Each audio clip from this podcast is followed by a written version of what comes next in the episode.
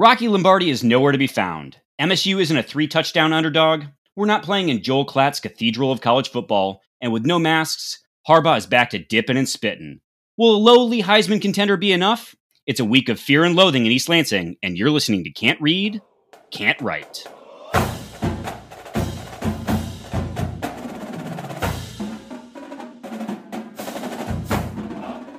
Welcome back, everyone, to another episode of Can't Read, Can't Write, the podcast that proves Spartans can talk. I'm Mike Jones, joined as always by the man Michigan men wish they could be, Kevin Greck. Greckers, how you doing, buddy? Oh, that's right. Is it? Did one of them tell you to say that? It's Respect Week down there. yes, trying to ruin our juju, uh, Yeah. but it's not going to work. Michigan fan, all Uh, several of you that are listening. and of course, the guy who mentions he was in the Honors College a little too often this week, every year, Alex Plum. Are you still pretending to be smart, buddy? The Honors College was located in Eustace oh, Okay. Hall, Okay. where we spent many a n- lovely autumnal evening mm, sipping All right. sherry and discussing the finer points of Plato and Aristotle. Gentlemen, a very happy Paul Bunyan week to you both. And thank you, of course, everyone, for listening. If we could ask a small favor, please share the pod with Spartans in your life, rate, review, and subscribe wherever you get podcasts, and follow us on the old Twitter machine and Instagram at Spartan underscore pod. Greckers, do you want to break down the structure of the show this week? Well, as with all weeks, football leads. Um, I don't know if you guys heard, but there's a, a football match going on Saturday in East Lansing, and uh, we're going to begin by covering that, particularly taking some of our takes and bouncing them off a little bit of a, a guest that we have on the podcast right now.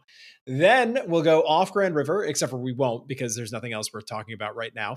Uh, and then uh, we'll do the preview of that aforementioned game and take your Twitter questions. So stay tuned.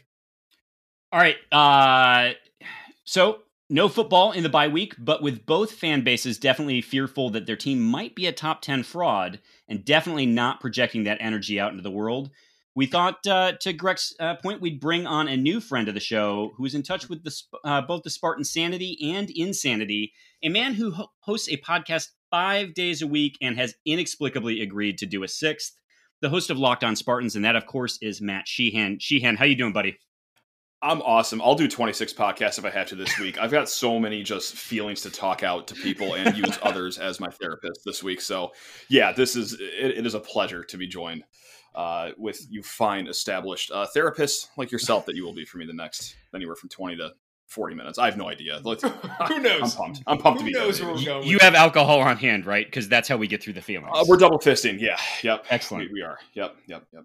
Uh, perfect. All right. So what we thought we'd do, uh, because uh, uh, you know, Matt, uh, if for anyone who follows him on Twitter, and we'll we'll get to plug in the Twitter handle at the end here, but knows he can tweet through his feelings with the best of them Every day. um, every day. But every day, Matt has some of the uh, you know the MSU minds on his podcast, folks in and around the program. Uh, and so I think gets maybe better therapy sessions than uh, this collective uh, group of I don't know what do we just drink on Sunday nights um, do. So uh, we thought we'd bounce some uh, anxiety filled takes that we've either heard, maybe some we've expressed here, or um, some that maybe folks just aren't quite willing to say out loud, but are kind of holding deep down inside, and see uh, if Matt shares them and has heard anything that's made him feel a little bit better. Yeah, so like when I was skimming through this outline, like I was only like half reading, and then as I was going through all these takes, I'm like, "Whoa, hold on! Like, were these ripped right off my Twitter feed?" And then like I went back, and like, "Oh no, no, like they're not." I just, I'm gonna agree with a lot. A lot of these Oh no, I can assure you that these were ripped right off of your Twitter feed. Every Okay, single all one. right, good. Just slightly edited. Yeah, all right. Yeah, Perfect. yeah. We're just we're just reading verbatim from the. It's just like how I used to paraphrase in my, uh, you know, in my written assignments back in college and high school. Just Greg- like Sure. Greg- steal it straight up, but change a couple words. Notably, was not in the Honors College. Yeah, Oh, very God. much so. Like, Very yeah, much so. yeah. Never caught me reading Plato or, or Aristotle. That's the normiest of all the philosophers, if I may Mm, add. I did. I did debase myself there. Well, I'm going to be pulling my hair and shrieking my hot takes. So do with that what you want. okay. Well, let's let's start off with uh, one that I think we tried to be a little bit dismissive of last week, but then Mel Tucker doesn't have a press conference to make us all feel a little bit better. Uh, so I'll start with this: the LSU job opening is a distraction, and it couldn't come at a worse time. How do you feel, Sheehan? Yeah, I, I oh boy, I, I I know how ridiculous this sounds, but yeah, I I kind of agree with it. I mean, yeah, it's, hey, great rivalry week coming up. We got two full weeks to prepare, and oh, what's on the television? What's on? I was gonna say a newspaper when they walk by it. I doubt social media. Let's let's keep it in 2021. Whenever they open up mm-hmm. social media, it's always Mel Tucker this, Mel Tucker get that, LSU. It's like oh oh god, oh no. So yeah, I think it has some distraction. Like I had Stephen Brooks of twenty four seven Sports on the pod last week, and I asked him like, "Is this going to be a distraction for the team?" And he's like, "I don't necessarily think they're thinking about Mel Tucker going to Baton Rouge as they're like running a slant route or anything." But still, like I feel it's just a weird vibe around the program. I, I think, but so on a scale of like one to ten, my worry is maybe like a five point seven. And the reason it's not like a full nine point seven is because like nothing's going to happen until December if anything were to happen. Yeah. Like, it's not like it's gonna get up and go now. So wow, here I am already rambling on the first one. This is no, gonna be a two and a half hour show. Jeez. I think I would feel a lot better if uh, Bruce Feldman hadn't broken that news a little bit who also, sure. you know, uh, notwithstanding Zanjo, uh, is broke the the Mel Tucker yeah. to to Michigan State news. So that's very true. Yeah, that, he's a he's a shaker baby. That's right. Yeah. Oh man. So no. Oh god. What a what a great start. I I've got that anxious pit in my stomach again. All right. One Excellent. Down. One down. There we go. Drink up, plum. Let's go. Well, let what do you serve, got? Let me serve you a softball here. I mean, I think that this is one that I've been holding on to for some time. Uh, that we've essentially seen three years of the same offensive line, and that it, it, it's it's just basically bad and hasn't really changed. I mean, what do you do with that? I I agree with it because that's why I haven't really slept well at night. Like I feel if we had like a solid offensive line, I would feel uh, I would just feel over the moon about this game kind of coming up on Saturday. But they, they made Indiana's front look like they were like straight out of like Georgia or like Alabama. Like it, it was it was a, a complete butt kicking. It's a family show. Uh, oh no, it's not. No, okay. lean in. I, I, I apologize. My Go ahead. On me. So I like what's it called? Like you know, for example, like you're telling like your fishing story, and every time you tell the story, the fish gets bigger. I'm wondering if I'm doing that with myself right now, thinking of the Indiana game, and every time I think about it, like the offensive line seems even worse and worse and worse in hindsight. Like I hope that's the case, but I, I think I know deep down in in the inner part of my being that you know, I, I, think it was that bad of a game against Indiana. Nebraska didn't go too great either, and now, yeah, hey, I, I don't know much about like Michigan's front, but I know that they're probably more athletic and talented than Indiana's. So I'm not, I'm not well. I'm not well. I'm not well. I no, I, yeah, it sucks. It sucks. Sucks. It, it sucks. yeah, it all sucks. Uh, I hate it. I uh, hate it here. Do you do you feel different if uh if if Michigan State is able to run the ball on Michigan, though? Or do you hold on to this fear still? Oh, I feel a lot better for sure. Like, listen, the, the reason that I, I am shook this much about it is because, like, yeah, Kenneth Walker, he's been the eraser all year, right? And he's mm-hmm. able to like you know dance around some uh, defenders when a block is missed or whatever. He wasn't even getting the chance to like digest that the linebacker has come through the line to even take like a one or two steps. Like he, he was getting met right when the ball was handed in his gut. So it was like, oh my god, like he he, he can't possibly erase anything. So just give him something to work with, and I'm gonna feel okay because you you need you need the run game Saturday. Like yeah, okay, mm-hmm. listen, yes. Nailor can just run streaks on the sideline all they want, but to set it up with play action, ooh, yeah, I like that. But I, am going to need well, to see it first. Well, there is a fix to this. The staff's already got it implemented through scheme. Uh, so we'll stick to that that theme okay. of the offensive line. What do you think? Uh, is platooning stupid? Is it going to cost us a big game, or is it indeed the solution?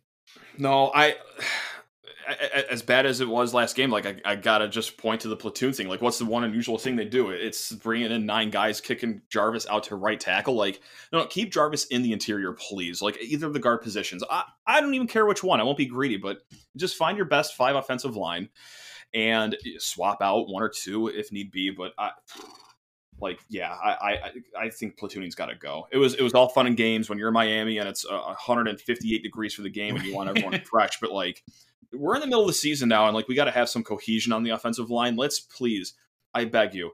You have nine guys that have like what 586 combined starts or whatever it is. like, just find five guys that can just do it for a game.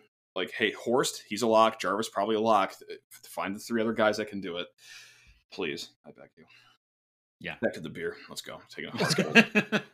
uh, we're gonna have to move to a, a more cheer. This is this segment became more downer than anticipated, but Well, we Uh, did start with the offensive line, the I'm biggest sorry, question. yeah, no, no, no. That's this Oh, is on us. This is a crafted segment. This is uh, blame blame the uh, the originators here. Uh, all right, next up for you, Sheehan. Mhm. This is one that uh, uh, that I think people don't want to say out loud. That I you know. Yeah. but Ken Walker will have a mid at best second half of the season and won't get invited to New York because of the O line play. I still think he gets invited to New York, and I think it's also not just just because of what he can do and already has done this season, but also just like around the country too.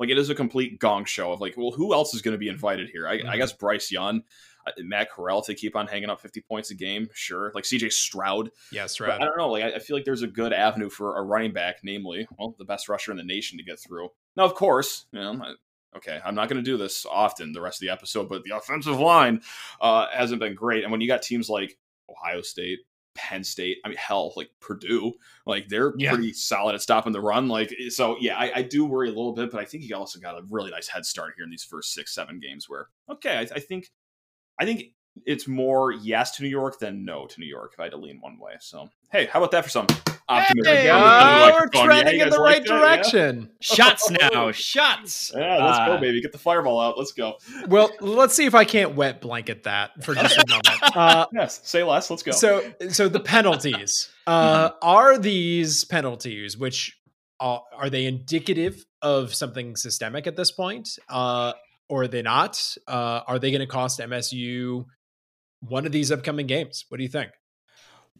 like okay I, I go to two things immediately one is like the, the odd new thing with pre-snap penalties on the punt team like that that's Mhm. just an awesome thing to have thrown in every once in a while so that's got to get up favorite part. oh it's it's it's great when you go back 15 yards because you can't snap a ball in time on a punt team so that that's odd and it's that combined with also like hey horst is probably your best lineman out there but you could also count on him for like 20 to 30 yards worth of penalties per game. So you just like live and die by that. So with that said like eventually like you, you can't be like continually walking this high wire act of like oh yeah hey we had a lot of penalties but it didn't matter this game against indiana. Or oh we had some really bizarre coaching decisions but it didn't matter against Rutgers. like eventually like these penalty yards the coaching decisions and like game management like is going to start to matter here. And i think penalties take up a big part of that. So i don't i think the game management bites them before penalties do i just really hope oh god i'm spiraling now um I think that Horst only has like if, if I am given a contract in front of me that says Horst will just have one 15 yard unnecessary roughness penalty, I, I think I would sign it. Like I I, I could give him Yeah. one. Like Yep. it's Sign it in blood for sure. Right. So yeah, that's that's wow, what a random So- answer. I don't even know if I got to a point there. Sorry guys, I just, just went. Well, You did. It- it's something, and it's something we brought up last week. I mean, I I've been harping on this for some time now, and I continue to lose my shit each time something insane happened. I mean, for me, when when when Tucker talks about you know smart penalties, stupid penalties, I don't get enough from him in the post game acknowledging what the stupid penalties were and what they're doing to fix that. And so for me, the the distinction is a good talking point, but in practice, I'm not seeing the discipline to be able to figure the two out. So, um, so your points were well taken to me. All right, here's another one. Uh, the bend don't break defense is just code for slow. They'll break against faster teams, and I actually love that take. that's a, that's that's a great one, but like the whole season, ever since we kind of caught on that their bend don't break, like I keep waiting for like the sample size to get larger, and now look at like it, we are at seven games now. like I feel It's like halfway through. it, it, it kind of like I think I'm bought in now. like I think I'm all in on this bend don't break and being like, hey, it works. Especially like the what finalized it for me was that Indiana gets inside the 10 yard line in like I think it was back to back drives or two drives that were very close together, and neither time did they come away with a touchdown. And I was like, you know what, F- screw it. Like eh, I'm I'm all in. I'm I'm sold. Ben, don't break, baby. Tattoo it on my forehead. Yeah, that's, how, that's how we operate apparently. So yeah, they'll they'll let a team waltz down the field and convert as many third and thirteens as they want all game. But once once it's in the red zone, all right, time to start trying. We're gonna we're batting on the hatches. No one's scoring. So yeah, I, I have no reason to believe it won't work. Knock on wood, but yeah. If if MSU holds uh, U of M to twice as many field goals as touchdowns, I'm going to name my first child Ben Don't Break. Absolutely, absolutely, yeah. Either gender, that's a fantastic, fantastic option. Yeah, Oh, I think Scottie Hazelton views uh, time of possession as like a stat that should be considered good for the defense. Yes, look at how like look at how in shape we are. Look how much stamina we have. We could stay in the field for 52 minutes a night Yeah. and still only give up 17 points. That's right. Oh We yeah. It took you out. 10 minutes to score three points, Joker. uh, all right. So, this is a real take that I heard uttered and published for people to consume as media elsewhere. Okay. And it was a critique of the team slash staff for not having a meaningful enough second running back.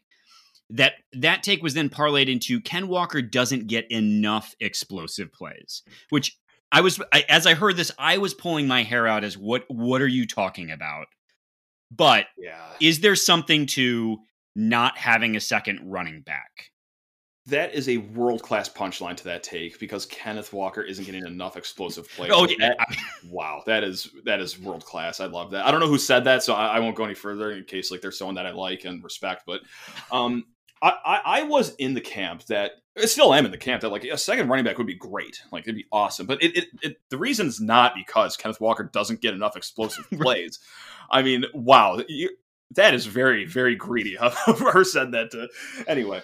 Um, no, I just think it'd be nice to like actually have a running back that teams can be f- somewhat not even fearful of, just respect when they're in the game. Like Harold Joiner, I He seems to be getting more run lately. he Yeah, seems he to be getting more run, but the he end. also seems to be getting more stop as like the minute someone makes even the smallest bit of contact with him. Like I don't know how he's that big, built like a house, and then like I don't think he's broken a tackle this year. Like so, it's that like Simmons.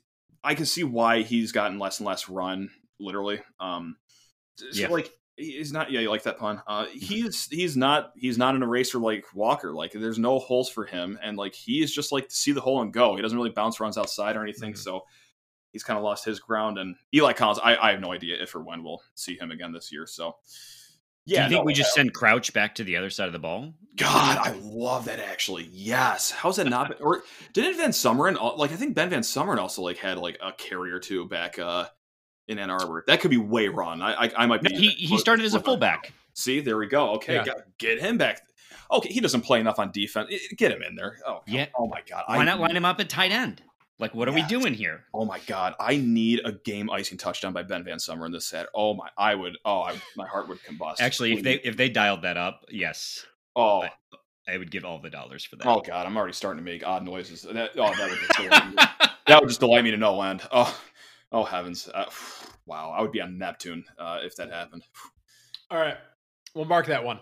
Yeah, Uh, I've got out, a, sorry. so we've been kind of spiraling more and more out of control, which is I think what we wanted with this segment. But Sure. uh, I thought maybe we'd bring it back a little bit. Is there a degree that at this point all expectations for the season have been surpassed for the most part? Mhm. MSU is largely playing with house money, and even though on paper this is the biggest intra-state Michigan Michigan State matchup in my living memory. Um, I mean, I, I don't personally feel that the stakes are as high as previous years. Like the trouble with the snap year, I thought the stakes stakes were higher that year. There were previous years. Like I I think MSU might just be playing for a bonus here. Is there anything to that, or should I be should I have the same level of dread that it sounds like other members of this call uh, have as well? I want to work with you here on this one. So, like, Yeah. I, I, I can see what you mean with like stakes higher in 2015 because I think right now what kind of state fans are doing and Michigan fans are both doing right now, and it's very entertaining. Like, I know full well, like I'm part of the problem too, but like we we keep on playing this game where I think we are both acting like that we are better than we're willing to like really Yes. believe. Because listen, like Michigan will be like, "Oh, state hasn't played anyone." Yeah, yeah, yeah. Okay, like that. Yeah, there's something to that. But we've also like kicked everyone's ass that like we have played. You know, say for Indiana, okay, I guess five points and a bye week. And Nebraska. Right, but also like both both both teams haven't really necessarily played anyone, and I think we all both know what's going to happen the last two weeks of the season, Right. where the Buckeyes are. Yeah, that Oregon game that, that might as well have been eight years ago. Like the, the the Buckeyes are fixed, and they are going to be going to Indianapolis. So whereas 2015, it's like hey, open uh open conference, like every, we're we're all good. We know we're good at this point in the season because we have played some good teams, and so that, that's that's maybe where I can see it there. But oh, I I, I gotta say this is the, the most stakes possible because the winner of this is going to have uh, bragging rights for quite some time, and I, oh god. Saturday seems good here. I just, Okay. I, it, it needs to be 3:45 p.m. on Saturday right now. I just need to get this over with.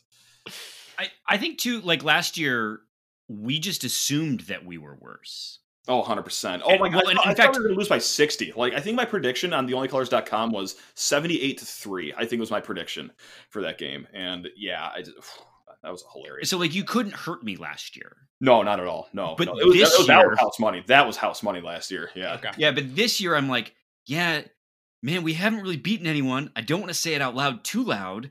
And yeah, I don't think we're a top 10 team, but we have beaten everyone, and I don't want them to be a top 10 team. Yeah. Like there feels there's a, for me, I, I would disagree with you, Greg. I for me, there's weird. It's it's purely emotional. It's it's a dumb ego thing because Mhm. e- even if we lose, weirdly, all of our goals are still in front of us. Yeah. Like Yeah. it's still possible to somehow make it to Indy. And who would have who would have uttered those words at this point? And, Just like, just to ruin my point even further and I guess hype us up even more, you know, Cincinnati is ranked what number 2, number Yeah. 3. Uh they almost lost to a one win, I believe, Navy team this weekend. um that's just that's just appreciating, you know, never forgetting and, and Yeah. appreciating the truth. Alabama uh, already has a loss, and then you know had a bit of a squeaker going into the fourth quarter uh, against a, a team that they shouldn't have. Tennessee's not very good. Uh, so, like the other side of this is, other than Georgia, far and away, and then Ohio State does look world beating right now as well. Like, truly, who are the teams that belong in the top ten, if not these two that are playing on Saturday? So maybe. Maybe the you there. stakes are as high as they seem. I, I'm with you. Like I can't talk myself into being like, yeah, like MSU really, yeah, they haven't. Okay, once again, I haven't really played anyone, but like I- it is such a weird year where there's one great team, two if you want to count Cincinnati, and then the rest is just like, oh my god, it's it, it's it's Squid Game out there. You like that pop culture reference? Um, I, I've watched one pop culture uh, popular show in the last five years, and it was Squid Game. So I'm making as many of those references as I can. Um, yeah, like because it's, it's it's just banana land out there. So like, and here's the thing too. Like, I think whoever wins Saturday is very well in the driver's seat for like a, a New Year's Six bowl bid too. Like, let's say okay, you go ten and two, you stumble against Penn State, Ohio State, or Purdue catches you like they caught Iowa. Like, if you, I feel like if you go ten and two, whoever wins this game. I- Peach Bowl's right there for the taking, perhaps. So eh, that's pretty cool. That'd be exciting. That'd be a lot of fun. I was just Yeah. begging for a TaxSlayer bowl bid when the season started, and now to Yeah. holy smokes, go to New Year's Six. I'd, oh, I'd I would be delighted. How's that? Rose Bowl's I- not impossible. I take Outback all day too. I mean, Oh God, please, yeah, Tampa, beautiful that time of year. Yeah, let's go. Yeah. Love that. All right. Well, this is um this is our last take uh, for you, Sheehan, on this topic at least, and this is what I like to call my plums wearing tinfoil on his head take. Um, Love that. and, and and this might actually be outdated. The reference may now be lost by the time we even go into production on this. But with where it currently stands, and Fox is broadcasting this game, um, is is that happening simply because they're in league with Harbaugh because his boys need the full two and a half hours of TV timeouts that happen during a game broadcast by Fox? I yeah, I'll, I'll blindly sign up with any college football related conspiracy, and that, that is one I'm certainly absolutely going to subscribe to. No, no question, no doubt about it.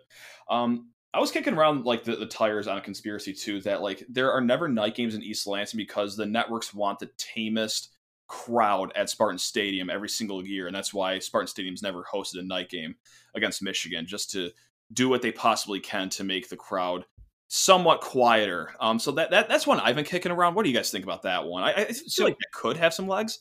I well, so I heard Graham Couch talking about like the reason there are night games at Michigan and not at Michigan State has to do Yeah. with the brand. But like that doesn't make any sense to me No. because Michigan is still as a brand involved in this game. Right. Like, th- th- like I, so it, it is it is truly baffling to me, particularly because you know, did we get lights before them? Not Yes. permanent lights. They had permanent lights first. Oh. Ours are only like two or three years old at this point. All right. Yeah, well, that, I mean, I figure it was something related to that, maybe. Like, I, you know, I don't know. It's uh, it is baffling. The despair. I'm not going to go so far as to be aggrieved, Like it's a little weird that you've decided noon is your showcase time slot. Like you can't make that a thing. It's not a showcase time slot.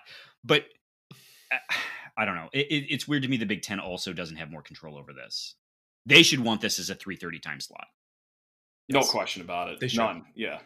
Very Like, much. I I mean, you want eyeballs on the West Coast on this game. I don't understand. It is truly baffling. Kevin Warren, make a call, man. Your kid's on the God, team. your son's on the team, Kevin. Let- Let's start. Oh my God, where are you? Seriously, Jesus. How is that not a favor we've called in?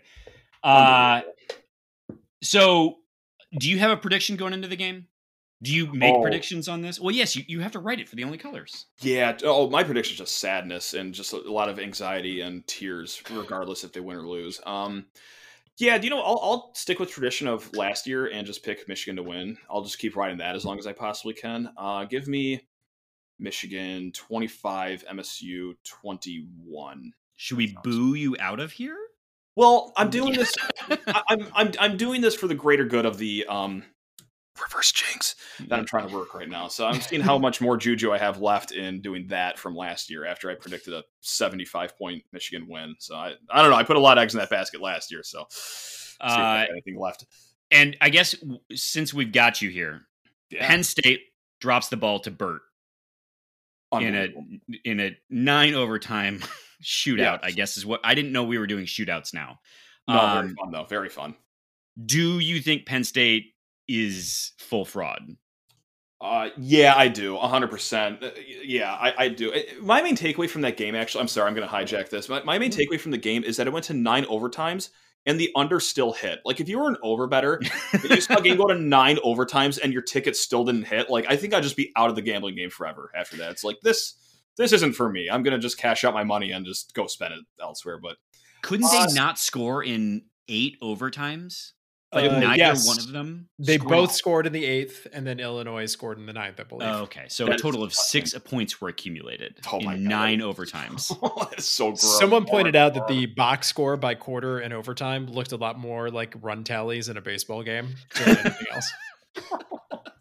oh my god, that is bang on. That, that's that's spot on. But no, uh, full fraud. Yeah, I, I really do think so. And God, I, how? And here's my second takeaway. This is how my mind works. How bad is the backup quarterback at Penn State? Like Sean Clifford obviously did not play well, but I remember just the drop off between Clifford and whoever their backup is Yeah. against Iowa. Holy, I'm not sure if that kid was throwing with his correct hand. Like that's how bad he was at Iowa. And like the fact There's no Tyler Hunt. out. Oh my god, it was horrible. They kept on rolling out Sean Clifford in this Illinois game, and even though he couldn't do anything, they're like, "Well, Right. you're the best we got, bud. Get your herd ass out there and, and try to make something happen." But Very Uh, Brian Lewerke. oh, don't, don't, don't. Oh, Jesus! That, that All right, uh, Sheehan. On that note, where can the folks find you? Oh, God, sorry, I was taking a pull of uh, my beer there. Um, Sheehan underscore sports. If you want to yell at me on Twitter, I'm in a very hateful mood this week. I'm a very, I'm very Mister Rogers esque. I feel like 51 weeks out of the year, but this week my, my heart is just black. It is coal. Um, so if you want to start a fight about anything, Sheehan underscore sports and the Locked On Spartans podcast. And That's right, your team every single day on the Locked On Podcast Network, free and available where you get your podcast. I'm a company man, guys, so I gotta do the ad read there. Yeah. Got to respect it, Good and of, name, of course, the only colors as well. Yes. Oh my god, yeah, theonlycolors.com. Okay, I'm only half of a company man, apparently. Shoot, nice. Good save. Good save. Wow. there we go. That's why I'm an amateur. Uh, that's Matt Sheehan. Uh, Matt, we appreciate you coming on, and uh, and hopefully we can uh, we can check back in maybe over basketball season or something. Yeah, or hell, if if we get a win this week, I, I yeah, I will just hop on any podcast that anyone ever wants me to hop on. Never doubted it for a minute. I knew it from the beginning. Oh yeah, oh, I'll, I'll be chest beaten to oblivion. Are you kidding me? Yeah, that's right. Oh yeah, you doubted the offensive line, you suckers, you you faithless, faithless fans. You, yeah, that's right. I'll do. All of college football is going to be platooning offensive lines next year. It's genius. Works 100% of the time. We're just gonna do waterfalls of fireball next week. Uh, all right, we're gonna take you up on that, Matt. Uh, be well, survive your hate week, and uh, and go green. No, this is great, guys. Thank you so much. You guys are the best. Go white. All right, thanks again, of course, to Matt Sheehan and our dear sponsor, Anchor. Uh, gentlemen, is there basketball to talk about this week? There Yeah. is basketball, but we're not going to talk about it. I mean, we're not. So It's- the ways in which 2020 and 2021 are different are not limited to COVID.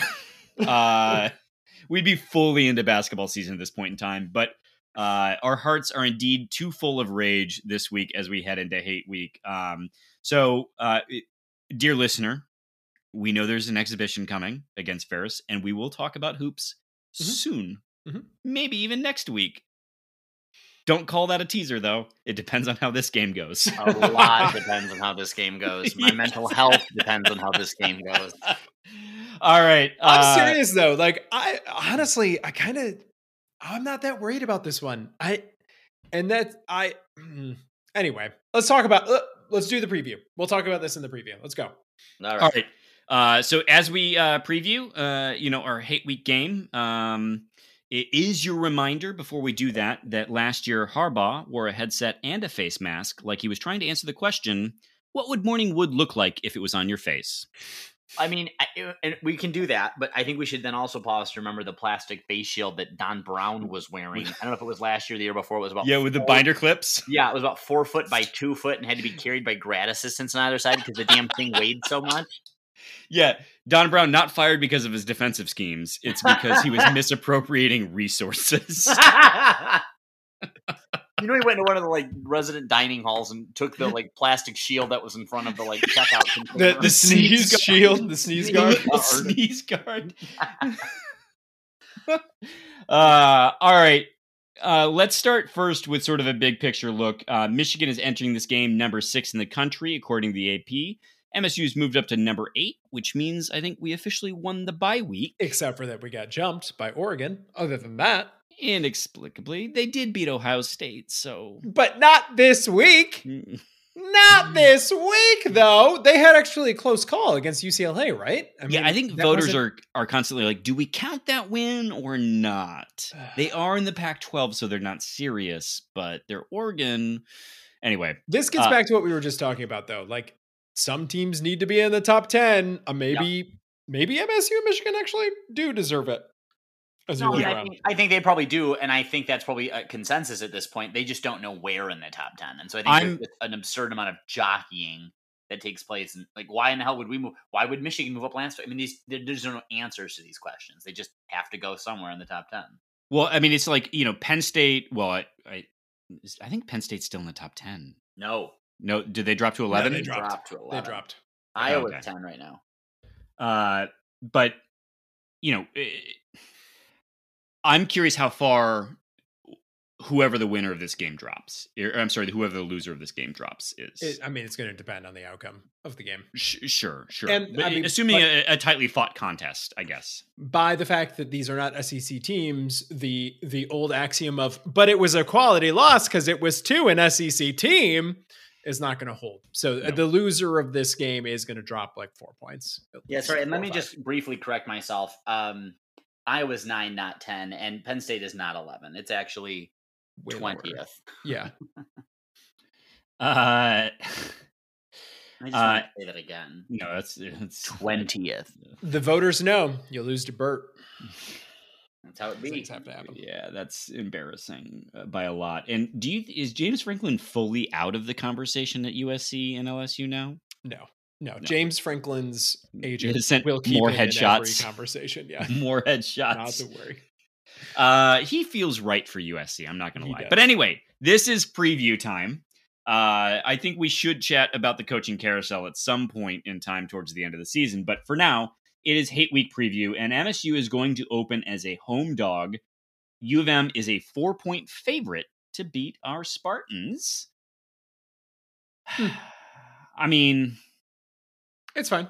it's good for betting, Yeah. right? That's Yeah. good for betting. It's fine. Well, isn't that what all this is? I mean, Yes. isn't all at the end of the day, isn't this all absolutely just commercially minded? I mean, what else can explain the decades, nay, century of inflation? Is there a team more overinflated than the University of Michigan when it comes to football?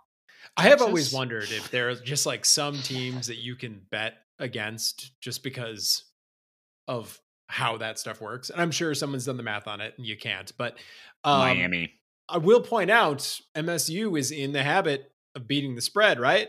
Now, unfortunately, you can still beat the spread in this case and lose by uh, field goal, but um, yeah, just but putting great teams cover. Great teams cover. Uh, all right. Well, let's let's start with a little bit of. Uh, so I I want to walk through this because obviously it's a it's a big emotional week for everyone, and so do a little bit more time on the preview than we normally do. Um, and and look at uh, Michigan from their offense, their defense, and then um, some some miscellaneous stuff. I pronounced the C in miscellaneous. We can't read or can't write. So or talk. I wouldn't worry about it. Good I'm you. embarrassed. Um, miscellaneous. Uh, all right. Uh, so offensively, uh, just to let folks know where they are. Uh, statistically, their scoring offense, which is to say the points they put up, are they're 15th overall, averaging 37.7 points per game. Uh, total offense, which is a measure of their yardage production, is 35th, averaging 40, 443 yards per game. Um, and on third down, they're 24th, converting 46% of the time. Um, and while in the red zone, they are almost certainly taking points home, they are only scoring touchdowns 61.5% of the time that they are in the red zone. Is that good? Is that bad? Uh, they're they're they're scoring nearly every time they go into the red zone. Sure. So so there's but the but the point is that they're actually being limited. Uh, it, I mean, well, so if you're Okay. near 100% getting into the red zone and you're putting, you're, or- I'm sorry, when you're in the red zone, you're scoring 100% of the time, but only 60% of the time you're putting a touchdown up. I would say that's not great. Well, I mean, that's uh, okay. been not break defense. I mean, that's been the case in for Indiana. That was the case at Rutgers. I mean, that's been. Oh no, but I'm saying Michigan is not scoring more than a touchdown 40% of the time. I was just Yeah. asking for context where that fits them nationally. I didn't do I didn't crunch the numbers on the entirety, but I believe uh, I saw on the broadcast against Northwestern, though they did have great red zone success against Northwestern, but that they were um, I think ranked 70th in the country about getting a touchdown win in the red zone. There we go. That's what we needed. Sorry, And, uh, but I think, and that, but that's my point. Like Rutgers and, and, and Indiana's offenses were no better. I mean, they were they were admittedly worse, but but the, the point remains this this team knows how to hold Yes. teams to field goals. We've been very practiced at holding teams to field goals. So if Michigan is already struggling in this domain, this is Yes. an area where we may have a competitive advantage. Absolutely. And they may be struggling because they are a run heavy scheme on offense. So they utilize two backs, Blake Corum, Hassan Haskins, um, who are back from last season. They run, they rush uh, on about 66% of their offensive touches. Uh, to give comparison to that, MSU with a Heisman Trophy candidate running back uh, only runs about 58% of the time. So that's substantially more. That's eight percentage uh, points more. Um, so that might give us some indication of why they're when they get into the red zone, they're a little less efficient at getting it into the end zone because their offense is a little one dimensional at this at this time. Yes. Well, Hayden McNamara isn't helping, and I know we're going to get to QB, but uh, that's that's part of it. That's part of it, and I think there's also a cultural element. I mean, Michigan has always been a run heavy program, always been a run heavy program.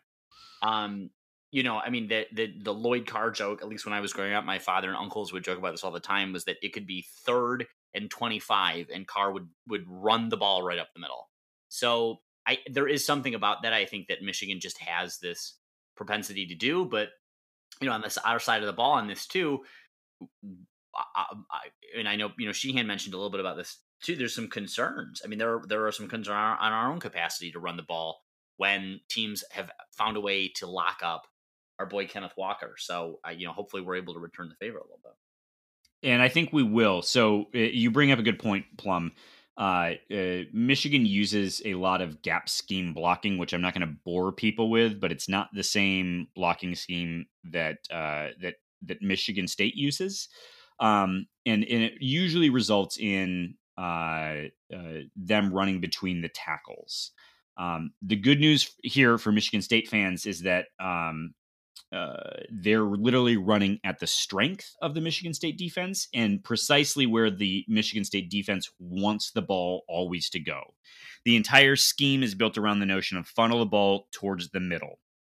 So Um, it is it is a place that you know if you had to pinpoint a position group uh, on Michigan State's defense that is strongest, you probably would put pick the defensive tackles. And and for for us to be successful here, you've got to blow up the middle of mm-hmm. Michigan's offensive line. And so if you're watching the game and you're like looking early, how's this going to all play out for us? One place I'd be looking is at the interior of the lines and and how disruptive Michigan State is able to be there. Don't look for sacks necessarily, just how disruptive are they there because that'll either force them to start passing or run to the outside which is not their core strength. Or switch their quarterbacks. yes. Uh, do you want to walk through the quarterback situation? Uh, Plum, you actually. Uh, oh yes, yes. Well, I mean, I, I, I McNamara is is is I don't. He's not falling apart. The kid's just not. There's a weakness there, right? I mean, they've he's taking most of their snaps. They've got a five star freshman, this JJ McCarthy. He's been getting more snaps as the season has gone on. It is yet unclear. I mean, he's not starting. I don't know that there's serious conversation about him starting. When you look at offensively, Michigan's performance this season, they've been fairly consistent um, in, in terms of the points that they're putting up, in terms of you know the style of play, but, but they also haven't played against a really effective offensive team. And I know that's a little bit different than than where McNamara is, but my point to this is they haven't had to contend with being down by a significant margin. And so my, my point to this is if, if McNamara is already in some sort of struggle bus, he's had at least the confidence of knowing that his defense is doing effectively mostly what they're able and needed to do. And maybe we can put Nebraska to one side, but six other games, I mean, they've just They've not put pressure on this kid to have to deliver the ball.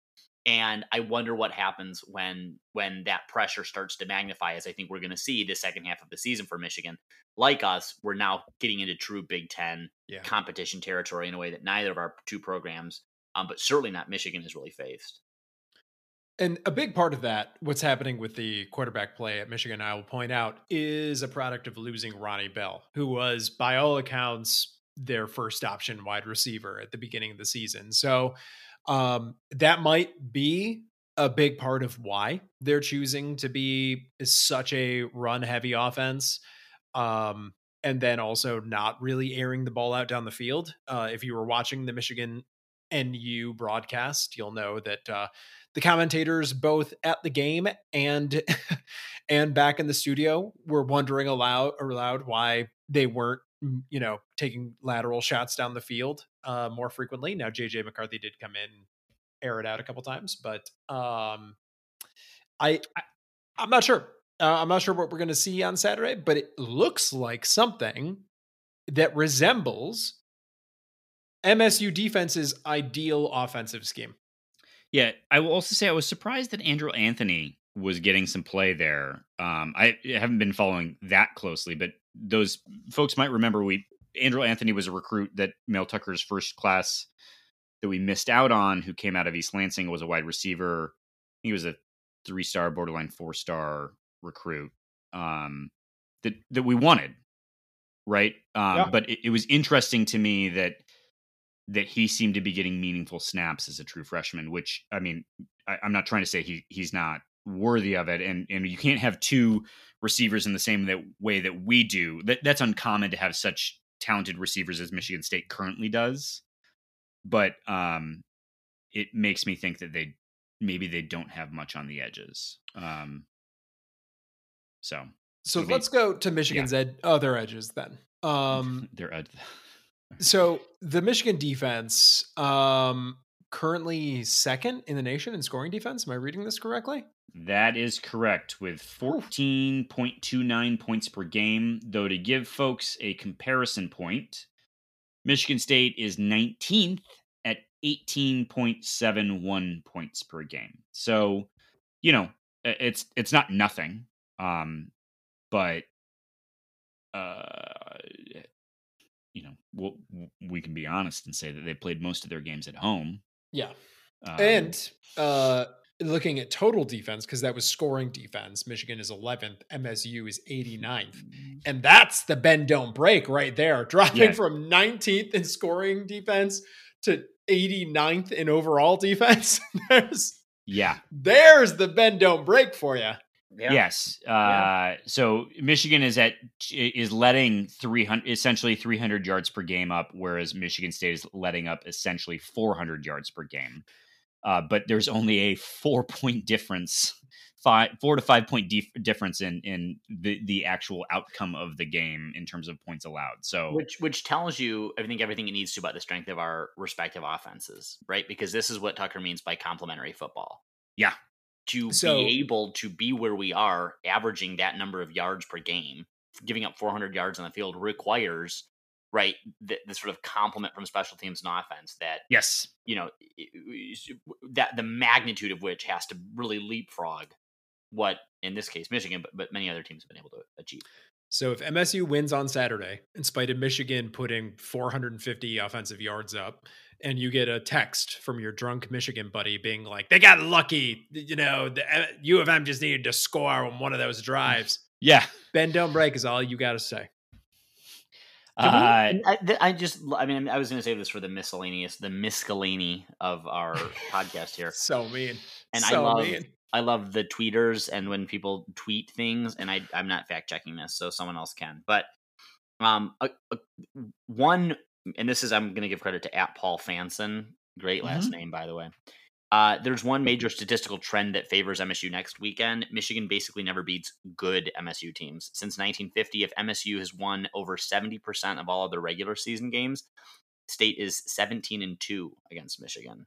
The only loss was coming in 1989 and 1955. And since the 70s, with both teams winning eight plus games in the season, MSU is still 6 and 1. So there's, There you go. there's something about a good Michigan State team too, and the confidence, and then of course at home. And there's some, you know, you don't want to read into the cards too much, but those are nice things that I like. Allow me to sleep at I just hate historical statistics because they don't have anything to do with today. no. Those Mike, were they those were have entirely different personnel, different no, coaches, different no, schemes. No, they Plum, have he's just doing this to you because you were so mean to him before about They have- miscellaneous. So he had to come back. He he had to clap back like that.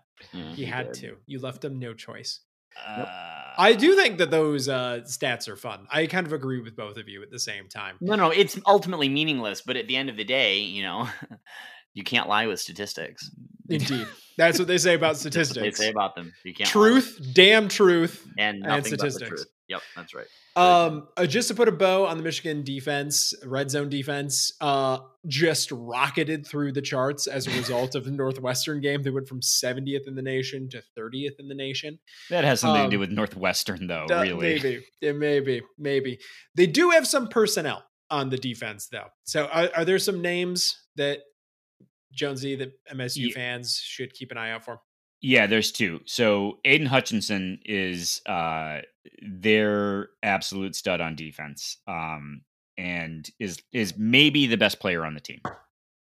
Uh, I'm sorry, on on uh, on the field. Uh like, you know, uh we we've got some we got some dudes, but uh he is uh he's he's someone that needs to be accounted for at all times. Um and if, you know, Michigan State's ability to be successful on offense is going to start with being able to identify Aidan and then handle him.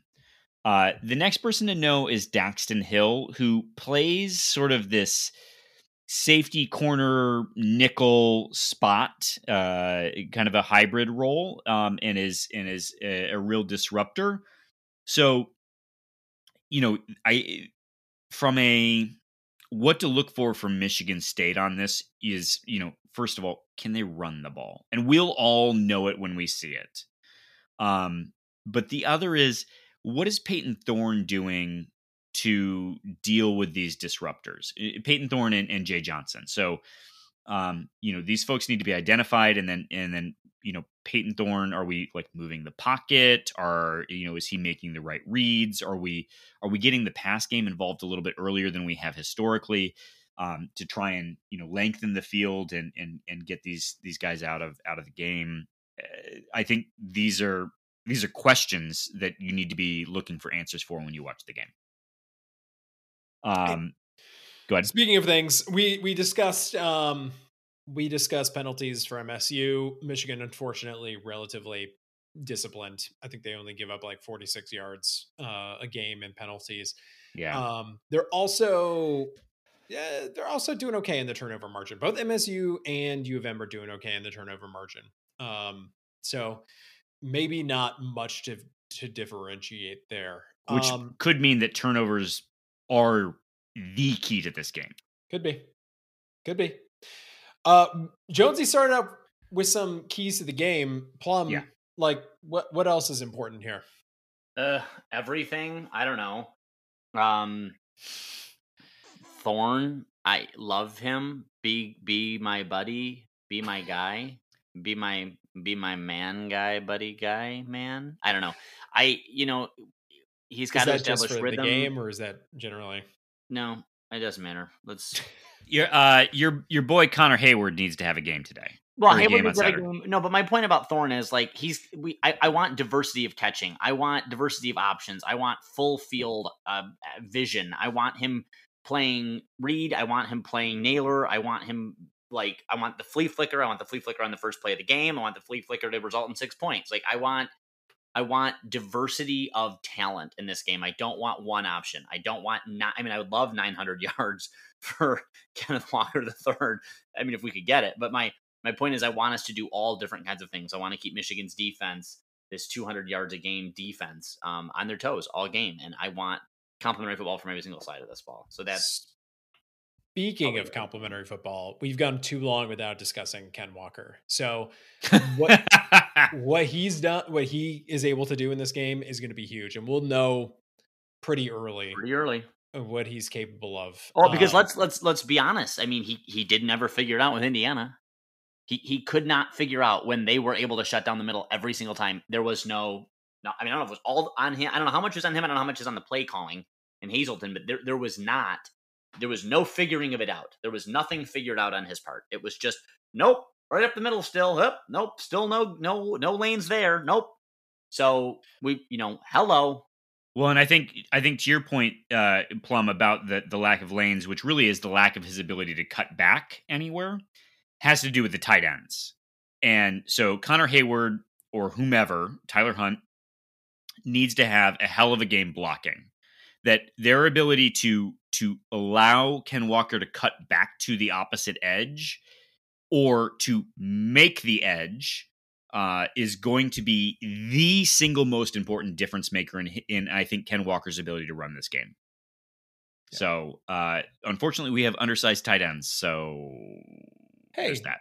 it, our most athletic guys are tight ends. Who cares if they're converted punters? So- Slash running back. Yeah, slash who knows. Uh, so we made we put Sheehan on the spot. How are you guys feeling about this game? Uh, Can we can we table that for a second? Because I think we have a Twitter question that maybe we can come back to this from uh, Eric Ozanek. Uh, that that kind of gets into three different scenarios, and we can kind of answer it there. Okay. Um, but uh, yeah, um, I I think on defense we need to make Michigan win this game with their quarterback play. That's my other key to the game. If if Cade McNamara or or JJ McCarthy has to win this game, then I think Michigan State did everything that it could do to win that that game. Mhm. So, Hmm. uh, anything else, you guys, before we move on to the Twitter questions? I think that was one of our better previews. All right. We actually did a preview of like of of some kind of substance. Yeah, Maybe we just uh, ditch off Grand River. that's the key. uh and just have a guest to like really funnel the conversation every time um and Speaking of guests, yeah let's bring in all of our guests. yeah all The of our friends read, can't write community. yeah all right so gentlemen i want to lead here first with uh with nate c um who's uh dear friends um army you know he's a sailor but the army let up so many points the defense department was concerned so many points to wake forest 74 to 50 Hmm. did you guys see that game I did. no. I just Oh, saw that Wake it was- Forest continued to be undefeated. Yeah, it was embarrassing. But Nate C asks a question about uh, that we have many a question about, uh, which is sort of you hate U of M. Why? And so Nate C first asks, Do you have any friends who are U of M fans? And have you lost any friends over the rivalry? But we have several other iterations of do you hate U of M? Uh, for instance, Ev Marie asks, what's a reason you hate U of M? Um, I think uh, Spartan eighteen seven seven zero asks, what percentage of Michigan fan base are considered tools? uh, the um, uh, uh, Taylor Anderson, when did you realize you hated U of M? Uh, so we we got some good prompts on this, and so I thought we could first answer Nate C's question because he only asked the one, but also maybe we could t- each take a second to acknowledge what week it is, and say not only how we feel about the university, but why we feel that way. I mean, to go from one hate week to the next is is maybe too much for my little heart to take. But to, Nate, see, I'll answer your question first. Uh, do you have any friends who are U of M fans? Yes, uh, I have several that that are fans and or went to U of M. Um, have you lost any friends over the MSU U of M rivalry? Uh, not to my knowledge, but not for their lack of trying. I'll say, which is a little bit of a uh, preview to the other, you know, hate-filled questions that we'll be answering. I mean, they've earned their reputation, in my experience. What about you guys? Plum. Sorry, she had the squeaker, and I had to mute myself a moment ago, but that was neither here nor there because Quite it's all right. off now. Um, yeah, my brother, my father was raised in a Michigan household, so no, uh, those are those people. Those are the relationships I've lost over U of M.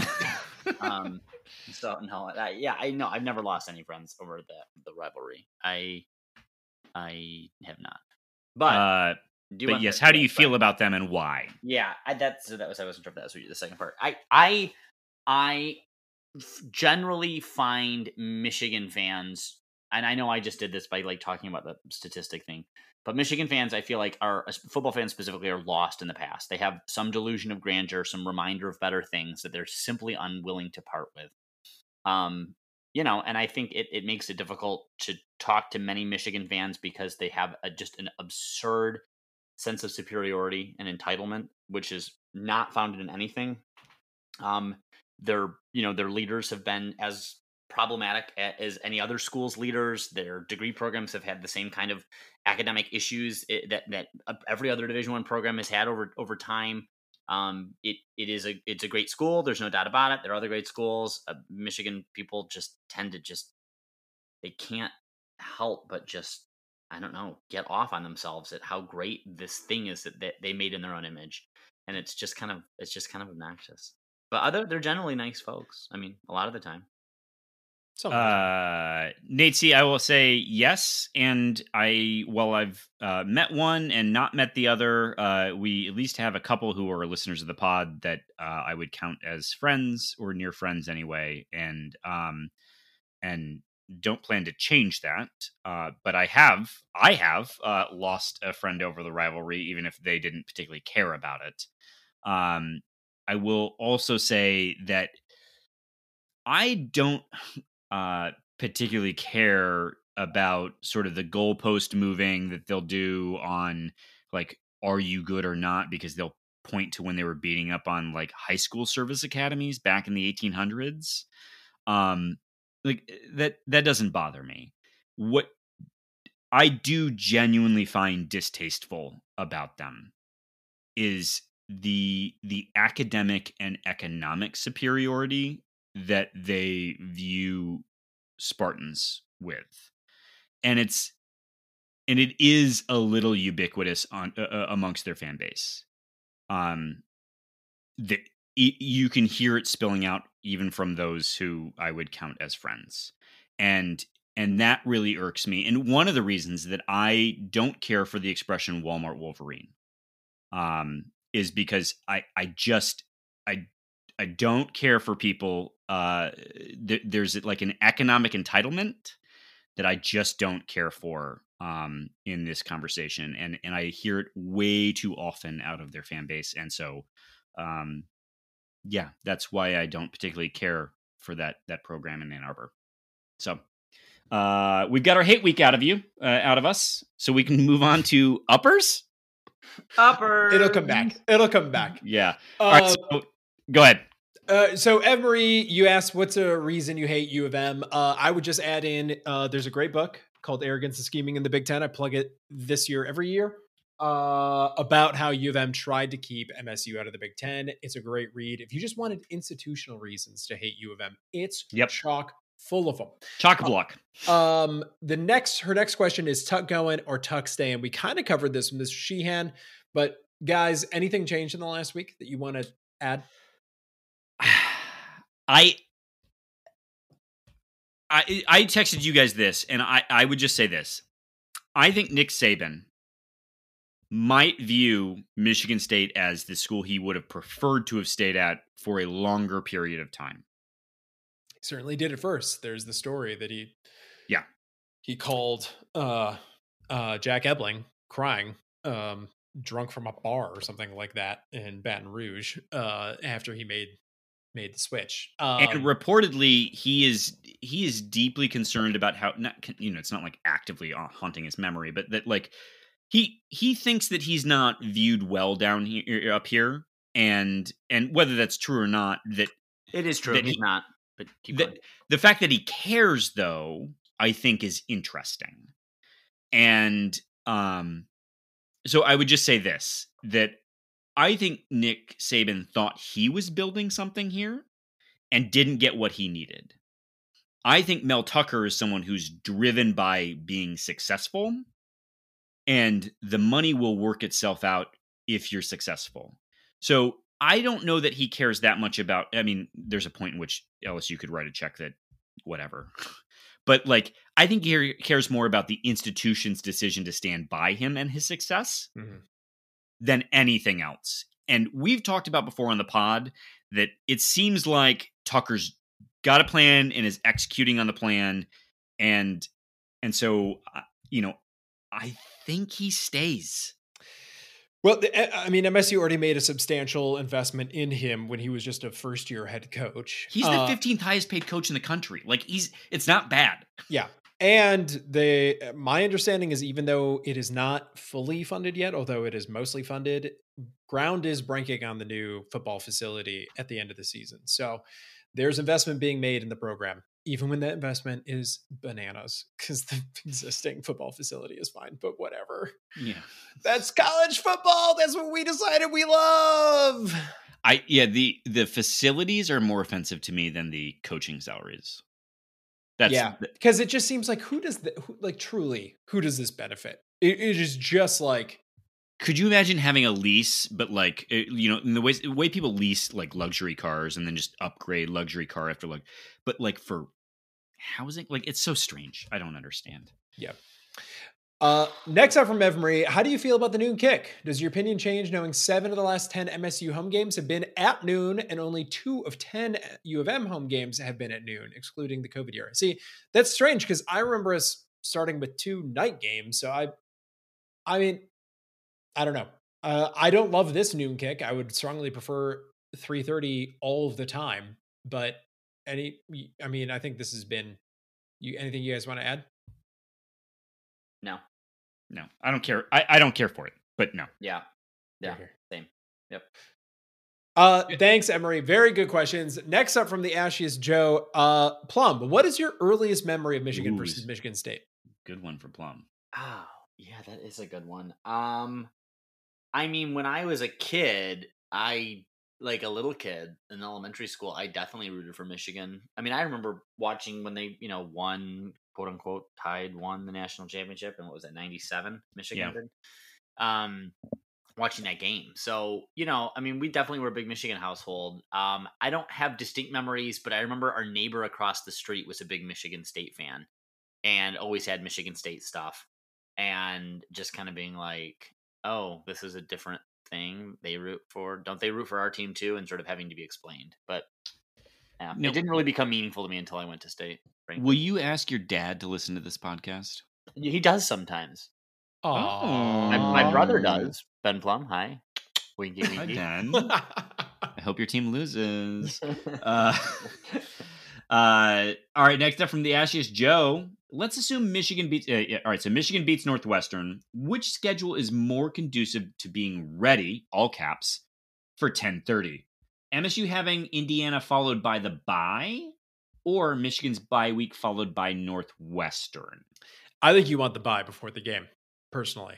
Yeah. You take what you learned, the lessons from Indiana, you apply them over two weeks. I think, I think it's pretty good scheduling, honestly. The, knowing knowing what we know now, not what we thought before the season, this schedule literally could not have worked out better. Yeah. It, it is It- not possible. As a team that's been screwed by the schedule several times over the last many years, this one you can't complain about it that much. I, It's been a nice slow ramp. Yeah, it really has. Oh man. Uh, all right. Last up from the Ashiest Joe, taking both football and basketball into account, is there a better rivalry in college sports than Michigan versus Michigan State? Alex Plum. Uh, there is not a better one. No, we are the best. Always the best. And I I would throw hockey into this as well. I know it's been a little lackluster of late, but I have gone to, I mean, I went to several Michigan, Michigan State games at the Joe. Um, Yep. I mean, it's, it is the best all sports, uh, you know, rivalry that I'm aware of. Yeah. Honestly, I, I I wish that they like I think they care in basketball. And I think they care in hockey. They care in all of them. No, but I wish that they didn't not uh, like pretend that they don't care in football, because just because I think it's a net positive for everybody. Like from Yes. a from a TV perspective, it's a net positive. Yeah. Whatever. I'll take the chip in the meantime. yeah. All right, next up. Oh, I meant to move. Uh, we're gonna move on to John with no H, Ebel Bob. Uh, who asks, "What was more, the amount of alcohol shots consumed pregame by Can't Read Can't Write's cast, or Walker's rushing yards?" John, pregame or mid game? Correct. Because that was a painful game to watch. Are we talking last week? Because that's painful. That was painful. B V V painful. Almost as painful as us trying to say your last name. Ibba- had, had to be a bob. Uh, who's next? Next up from Spartan 18770, uh, Plum, number one. I like the numbering. Very, very Very- organized. very Uh, ma- ma- Maple Leaf. very my maple leaf. Oh, Uh, Maple Leaf. what percentage of the Michigan fan base are considered tools? Oh, that is a high number. That that has to come in probably right around seventy one percent. Would you say it's twenty-seven to twenty-four percent? Or I don't know how the math on that works, but sure. That's good. That's Take good. Uh, Spartan 18770 asked uh, Jonesy, um, when does Jay Johnson start the four receiver set against that pathetic Michigan burn unit they call a secondary? Ooh. So great question. Uh, because man, is this when Keon gets a little run? Maybe uh, Mon- little Montorie Foster out there to, to tag along. Um, but I think you're gonna have a hard time convincing Jay Johnson that he shouldn't have Connor Heyward or Tyler Hunt out there because it solidifies that Ken Walker is uh, is a threat on the field. And so uh, I I don't know that he brings it out. I don't know that he needs to because we've been torching people all year. So, uh, Greg, this one is very much for you, and we need to have a sidebar Ooh. uh, here. But uh, next Saturday for tailgating, should I start with the Johnnie Walker double blend or the Glenlivet twelve? Greg, please educate the man. Uh, it's I mean, I would go with the Glen, the Glen 12, uh, sir. But I But but a Glen 12, I mean, we, I mean, it's it's a nice, it's a fine scotch. It's nice to have a Glen. but if you're spending that money, Maybe we go. You know what? I I appreciated Glenlivet 12. Let's do that. Um, I next time maybe we go with a Fittick. Maybe we go uh somewhere else. Uh we're Spartan. we're, I, we're Islay guys. yeah, we like it a little bit peatier. That's I'm for not, sure. I'm not. I please don't lump me into this. I'm not an Islay guy at all. I'm a Highlander to be sure, and clearly, uh, smoke not peat for the win. But I'll just say I I cannot drink any brown uh, liquor before this game. My anger Honestly, I will pay money for you to get drunk on Brown and just to screenshot the group text to Twitter. I mean, you understand that we'd have to be winning by 36 points the entire game to to for you to be satiated. Yes, to be for me to be like not like fire and brimstone angry. So nope. Uh, but uh, I will say, if Spartan eighteen seven seven zero, uh, Greg and I had a chance to uh, try uh, the Lagavulin Offerman, and if you get a chance to see, if you get a chance for it, it's good. Yeah, uh, just give it a shot. It is it is expensive, but it is very. I, I would describe if you like Scotch, very worth the dollars. It's also twice as many dollars, I think, as the Glen Twelve. worth it which, by the way, I think I found one other one in New Jersey, and I may be on my way to get it. Make that drive. Make that drive. Yes. All right. Uh, I, Maverick, uh, not on Scotch. I think it's I think it's Matt Irk. Matt Irk. Or Matter CK. I don't know. It's Matter. a Matt. Matter. Uh, asks, guys, is it maize or just yellow? It's actually corn. It's blue and corn. Go blue, go corn. They say. They're just the cobs. They're just cobs on the legs. Yep. I, I do wish that they would lean into it and just instead of the Wolverines, it's just the cobs. Speaking yep. of cobs and in football pants, we there are other uh, topics uh, that we have to discuss at some point. Oh, are you going to have a drink and then really get into it? There's going to be, dear listener, we have got to talk about football pants at some point. Yeah, maybe here's what we should do. We should start a we should start a an OnlyFans. oh my god. We already have an OnlyFans. It's public. It's called College Football, College Football Pants, and uh, it's free of charge. Yeah, you just you just have to turn on Fox, ABC, and take a look. Because here's what here's what we're gonna do. We're gonna we're gonna start a different podcast under a different name, and we're gonna have an hour long conversation about college football pants. It's gonna be called and the equipment swords. or lack thereof that they wear.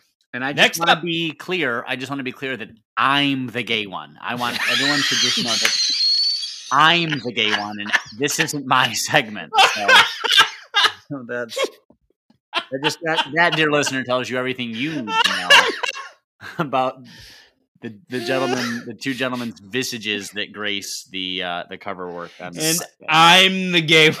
Sometimes you can't ignore it, man. Sometimes it's just right there, like right, just right there. All right, next up, Taylor Anderson. Uh, if Plum isn't busy with some fancy event, probably is. Uh, since he's in the metro area, would he meet listeners for a beer during the game? Taylor, be careful what you ask for. Yeah, I mean, you want me to you know, get a couple Lagavulins in me and then call an, uh, an Uber because I could ruin some restaurant's day or damn quick, Taylor. No, I have I have plans sadly, but if I didn't and or we had made this plan earlier, I absolutely would have showed up. I um Oh God, yeah. This is uh, this is one of those games that I probably, for my own sanity, I might want to get a dog sitter and just watch this thing by myself in the house. We'll see. Yeah, the dog sitter's upstairs. You're in the basement. Yes, exactly. Correct. Chained to a pole for your own safety. Yep. Uh, uh, all right. Taylor asks, "When did you realize you hated U of M?" Uh, anyone got a quick quick note on this? Because I don't think it happened for me until college. Yeah, I agree. Uh, and then it came in hard and quick. Yeah, no, I think that's right. I I didn't. I mean, I applied to Michigan. I got into Michigan. I remember talking to uh, Jesus. Is, no, no, but this is my favorite thing. This was this is literally what happened. The admissions person called and wanted you know to ask why I hadn't like sent in a deposit or whatever. It was. And she's like, "Well, I'm going to have you talk to a current student." So this girl from the honors college calls or whatever at Michigan, and he starts asking why you know all like what am I looking at? And I told her, well, you know, James Madison College of Michigan State, yada yada yada. And she's like, "Oh, we can just stop. I'm not going to convince you if that's what you're looking at.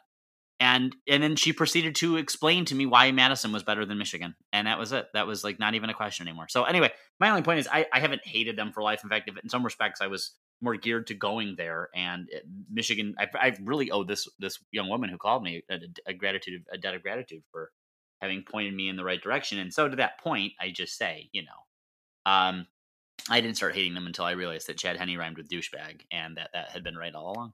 That's fair. That's fair. Greg, you got anything to add here?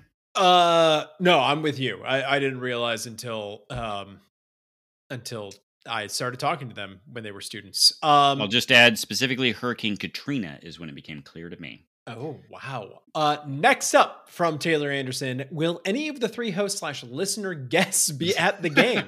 There's If only s- one listener guest to be clear. if so, when was your first uh, MSU U of M game you saw in person? At this time, I believe none of us are going to the game. Um, Oh, that's interesting. What- Really? You horrible son of a guy. Because, oh, you know what? We're going to take this offline. we'll take That it is offline For sure. We'll Yep. take this offline. You're going to get it. Uh, but uh, guys, when was your first MSU U of M game? Uh, when when was it? I assumed you know the year, Greg. I mean, Uh, for me, yeah. it was 05. Oh, Yeah. then it's 05. No, yeah. oh four. you mean. It was 04. Oh, was yeah, that oh. away? Was that was that at Michigan? that was at Michigan. Yeah, Okay, then it was 05. Very good. that was the the Braylon Edwards Yep. uh, What- comeback what- year. was Stanton 06 then when he got hurt? And they cheered about Uh, it? No, that was also the Braylon Edwards game. Oh, That okay. was at Michigan Stadium. Uh, I was watching that one from a basement. That one sucked. Mm. Um, so I wasn't at that one. I was on the next one. Uh, David Jackson asks, when Michigan loses to MSU and Ohio State, how much pressure will the school be under to fire Har- Harbaugh? I think he's kind of off the hook at this point, right? For the most part. Well, the guy's making thirty three thousand dollars a year coaching that football team, so I don't. there's not much lower they can go on this one. Uh, that's actually an interesting point you raised, Plum. I I tend to believe that they don't let him go. I but I, Greg, I don't know that he's off the hook. Like if you lose to MSU and Ohio State, I mean, what did we keep you around here for? Like who did they beat? Who who did they beat? Uh, Nebraska, they beat Nebraska. The East hasn't changed, and if they don't have a meaningful path forward, then I I don't know. They were setting low expectations for this season. I mean, I don't think that. I mean, just like we said, Well, w- wait till we programs get to Nick. Kamansky's question. Wait till we get to Nick's Yes. question. All right. There we go. There's our hate week. Uh, next up from David Jackson Plum. Will Snow slash Dowell at Nickel or Henderson spend much time, much of their time close enough to the line to give what will look like a 4 3 look? Won't we need that versus their run game? Everything you said is right. It's in fact so right that you're the better listener guest on this podcast than I will ever be, because I recognize that those were words in the English language. Um, but I, I really have to defer to one of the one of my co-hosts who who understands anything about what a four three look is. David, I, I think uh, I, I think Snow or Dowell probably end up spending most of their time there because uh, I mean you you could see Henderson there. I mean they don't have enough of a threat on the outside for us to need a too high safety look. Like, but if you've got the nickel who you can who can slot down, and Snow has been tackling so well in space that uh, i- yes, I I mean but we've been doing that all year. That's half the reason that we've had been so effective against the run is because we've had essentially a four three look most of the time. It's just from a bit of a pressed safety slash nickel. So Keep this thing going, Jonesy. Uh, David right. Jackson asks Does Haladay compare favorably to good Spartan linebackers of the past 20 years? I think it's early to tell. Yeah. But like, I mean, They're if he keeps yeah, if he keeps progressing, dude's gonna have a storied career. I I mean, you know. eh, That said, this this staff will recruit to will recruit to have him lose his job, and I think everyone on this team knows that they're going to try and recruit behind you. And and so uh, you know, I assume anyone who's a holdover from D'Antonio is cool with that, like that they're going to earn their spot every year but um Cal Haladay looks like a stud so far Yeah. and and has all the makings of a storied MSU linebacker. Um, John Mackwit, Oh. Mackwit uh, asks, "What stupid motivational gimmick is Michigan to try in the pregame this year?" This is a reference to uh, having that horn and stabbing it in the turf slash getting in the Bush. way of the arms. Uh, the guys walking across the field as they do before every game, arm in arm slash Devin Bush uh, scraping up the Spartan helm um, which they just get away with. Like if we haven't even talked about that, how the media just lets them get away with all of their ridiculousness. Yeah, it Um, doesn't call them undisciplined. Yeah, like MSU would not. Mm. MSU. uh, You remember how much we were dealing with the flag plant at Notre Dame and like ten, yeah, ten years ago, I think you would hear them utter some words that John Beilein might have lost his job for. oh Oh, oh. Uh, Plum, what do you think? What are they going to do this year? What what ridiculousness are they going to pull out? Oh, they'll probably try to back the uh, bus up on. No, actually, it's gonna have something to do with the bus. My guess is that they have hired a helicopter escort, like a machine gun carrying helicopter escort, to accompany the bus all the way from Ann Arbor up to East Lansing. That's probably it. Yep. All right. Probably it. All right. Next up, Eric Ozan. Mm, now in a moment. Ozanic. Eric, I'm sorry if I butcher your name. Uh, all right. So you had asked for a prediction on this game, and I think this is a great place to start with that conversation. If both teams play their worst, best, and most medium, who wins? Please break down all three scenarios. uh, so I'll start. Yeah. I think if both teams play their best, Michigan State wins. And here's my reason why. On defense, that means we're blowing up their line, which means they're not able to do the thing that they need to do to win the game, which is run the ball. On offense, that means that even if they're being that that even if they're being effective on defense, I think we have too many difference makers at every stage of the field for uh, for them to shut it all down. We have we have uh, two great wide receivers, a a very promising third, and a Heisman candidate running back. Like I, I just don't see them being able to shut it all down. Um, so I think at at best, um, uh, for both teams, Michigan State wins the game. I'll take at worst. Uh, so if both teams are playing their worst, what's going to end up happening instead is the fans will get unruly in the in the stadium, and they'll just appoint one Michigan fan and one Michigan State fan Jesus. duke it out in the stands. And actually, uh, Fox will just switch the camera to that, and that boxing match will actually determine the outcome of the game. And the Um, Michigan fan will do surrender Cobra. Yep. Cobra. and uh, get knocked out. So MSU will win. Um, Plum, that leaves mediumist for God, you. This is the most difficult one, I think, frankly. Um, well, uh, and this is the cheap way out is I don't see the end of the most medium game because I've had a coronary and I'm dead. um, That's for sure. That's definitely, and that's actually probably what's going to happen. I I let me let me let me break it down for you. This let's say medium is uh is um one side plays well and one side doesn't, yeah okay. So in that case, if our if our offense plays well and their defense doesn't. and their defense doesn't, we win. If our defense breaks, we lose the game. Yeah, I think that make I think if we can't stop the run, that makes sense. I think Yep. that that is like if you had to boil down key to the game, can we stop the run? And if the answer is yes, I do think we win. Even Yep. because it, could turn into a rock fight, and I like a twenty to fifteen score.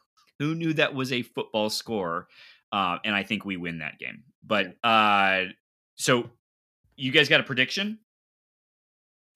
Uh, di- I mean, yeah, I'm, I'm, I'm, I'm gonna because because you know what, history repeats itself, my friends. It's gonna be 27-24.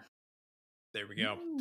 I- I'll say this: I think MSU's offense needs some big plays to win this game. If MSU's offense gets three big plays, I think they have a very high chance of winning the game. Put it like 80, 90%. If MSU's offense doesn't uh, produce three big chunk plays, um, I'm going to give MSU a 40% chance of winning. um, and I will just I, I don't disagree with that analysis. Um, but I tend to believe that Michigan's secondary is not better, and their linebackers are mediocre at best. And so, as much as they're going to dial in on Kenneth Walker, we're going to be able to. I mean, we won last year with Rocky Lombardi and a true freshman wide receiver who will remain unnamed. Um, and and and torched them on the outside. So I, I have zero reason to believe that between Jalen Nailor and Jayden Reed that that we can't do that with an upgraded quarterback and the the looming threat of a Heisman candidate running back. So I, I think I, I don't like predictions, but I think MSU wins this game. So, uh, great question, Eric. Though. Uh, next up, John Hubbard, uh, who I cut some questions from, but this was his best one. Uh, am I alone in thinking the big B1G label slash acronym is asinine and nonsensical? Was the conference so desperate for an online rebranding that it decided writing the words big and 10 was too much? Now we have to talk about the big. Is it possible I'm an old man yelling at a cloud? Plum, this feels ripe for you. Ooh, this is right. Minute of Um, hate. Put him on the clock. I yeah, I love that question, John Hubbard. Also, John Hubbard, I just love you. You always ask the the, the really good questions. Um, uh, uh, uh, uh, uh, uh. I don't have a great hot. I don't have a great angry take on this. It is Well- stupid. It's really stupid, but I also kind of like it. Yeah, it's I'm- been around for like 10 years now and it has not caught on. I don't know if you've noticed, but you have to I am- be a, But a in big text, fan. but we can text each other I and know what we're saying. Yeah, I use it all the time. It is actually convenient to that, and I refer to it in my own head when I look at it as B1B. Yes. And, and out loud. So, I mean, I don't know if that's that's probably not ideal for branding, but I, it is distinctive. I the thing for me is, and I, this is what I just think is stupid, is that there aren't ten teams anymore, and I know you can't keep changing the name, but I just that's that for me is the old man yelling at cloud. Is why Well, there's not ten teams. Plum, how do you feel about the Big Ten logo back when it was 11 teams? I liked like, it, and the, the built eleven was hidden, and the eleven Yeah, was built into the, the negative space. great. Yeah. That was great. Yes. Okay, so So you need like that 14. better than the big than the B1G? I just think that was at least clever because it was its own little cell phone. It was kind of like, we got it, haha, we're 11. Ah, but there's actually 11 Wow, now. giggity. But now it's like, well, we have 14, and why the fuck wouldn't we have 14? Because Texas and Oklahoma are going to the SEC. We might as well have 29. Eh. So if you're gonna do that, I the the label the B1G. Well, why the hell not? Nothing means anything anymore. So go for it. Uh, Backpack. uh, All right, next up is Nick Kamansky. Boo. Uh, would you rather have K9 or the combination of H2, that's Hassan Haskins, and B2, Blake Corum? Nick, I'm going to say trademark infringement. Infringement. Can't read, can't write as our our brand. Yeah. Uh, Yeah, about that? also, I I think this is very clear, right? Yeah, there's not even a question. I've, has anyone seen the name Hassan Haskins or Blake Corum on the Heisman watch list? And if I mean, I've seen just say you Michigan fans try to put those names Okay, very on good, those very good. on those watch lists. Yeah, it's it's an individual award, not a tandem, and also uh, Kenneth Walker's done what those two have done in fewer carries. Yeah, it, it is. I mean, it's fitting that two H2 plus B2 is far less than K9. Uh, and the the stats bear that out. It's just math, you know? Also, I but I'm if, if this is a math joke that I'm not picking up on, that's fine. But but We but can't B2 read, can't write, can't but B- math. B two. Come on. All right. Is this rise over run? Y No, equals no. mx plus b. Yep, gotta leave it. It's All all right. right. It's it's iggity. All right, next up, uh, what will it feel like to see Mike Hart on the Michigan sideline during the game? Oh, I forgot. He left Indiana. He's with Michigan now. I forgot about that. Hmm. Uh, Well, he's recanted his statements, right? And he said publicly that he regrets the statements that he made. uh, I don't. Yeah, I mean, I don't know. I don't care. Um, uh, like I, I don't care. I don't know that he'll. If if he's on the sideline, it's because Fox is trying to make it. it, it- like if they shoot to him, they- they're trying to make it a thing. Well, they- they're gonna have two hours of fucking TV timeout time to fill. So I imagine we're gonna get a whole lot of backstory about how Mike Hart's doing, what his family's up to, what kind of car he drives now. So it'll be good. Well, it is yeah okay yes. Uh, all right. Uh, next up from oh, this one's for me. All right, great. Well, then next up from Nick Kamansky, Jonesy, do you remember discussing Jim Harbaugh during your fantasy football draft? And you gave him shite, Jonesy, for saying he is still a good coach who had one crappy year under strange circumstances. Uh, so first of all, uh, Nick, I actually think Greg ended up giving you more shit than me. Uh, second, no one cares about our fantasy football league. Third, I'll stand by. I don't think Jim Harbaugh's a good coach. Like, What has he done? I mean, he's a fine coach. He's not the savior Yeah, that no, they no, if if you are fine, if you are okay and comfortable with Kirk Ferentz levels of success, which Wait, some actually- programs should be. We we Which- will point out some but- programs should be, but you though Kirk Ferentz, yourselves. Kirk Ferentz has gone to a Big Ten championship, and Jim Harbaugh has not. And the one year you have a shared title that you put inexplicably put in a trophy case is the year that he was playing with other another coach's players. So I mean, look, I I I enjoy this rivalry. It it it certainly like you know it means a lot to me, but he's not a good coach. He's Or he's he, he- he's fine. He's, He's, not fine. a great coach. Okay, fine. And but also, uh, uh, yeah. And I don't think that him being a bad my uh, my estimation of him as a coach has nothing to do with him being two and four and ducking out of games last year. Mm, mean. So. Oh, that was COVID, Jonesy. That was COVID. Yeah. Uh, uh, from one Michigan fan to another, CT and TC asks, uh, Jonesy, uh, he's trying to take us in a, in a direction that we uh, um, hmm. we decided no basketball. CT, uh, what MSU basketball player is going to be the fan favorite by the end of the year? Stick it with Gabe. Mm, yeah. Gabe, it's oh, he's so affable, Yeah, a it's be guy. Gabe. Gotta No, I hear he's uh, I hear he's all business this year, but yeah, uh, probably Gabe. you, we'll see. I don't What- think It- It's his probably gonna be. It's actually I think it's gonna be uh uh uh Jaden. Mm. Uh, and then on the uh, inverse of that, what MSU basketball player will be the most hated by opposing fan bases? Well, I Oh, think I think would if it's meant to be hated by MSU fans, but it's opposing fan bases. I, I suspect that if uh, if they're still using racial slurs or you know uh, coded racial slurs anyway uh, as an amplifier, that Illinois will still continue to hate Mady Sissoko. So Hmm. um, Or I bet it's Hoggard. I heard that kid's gonna have a breakout year. People are gonna be pissed at him. Uh, Garvard asks if you could flip the result of a single Paul Bunyan game, which one do you? I think 07 and uh, 05 were popular answers on this one. By the way, Yeah, 05, is that the the Stanton year. yeah. Um the one that comes immediately to mind to me is um the the last year of uh what's his name? Who was the coach at Michigan before? Oh, Lloyd Carr. Lloyd Carr, the last Lloyd Carr year. That one would have been nice to flip that one. Is that 0, mm, no? That, that's 05, isn't it? No, that would have been 09, I want to say.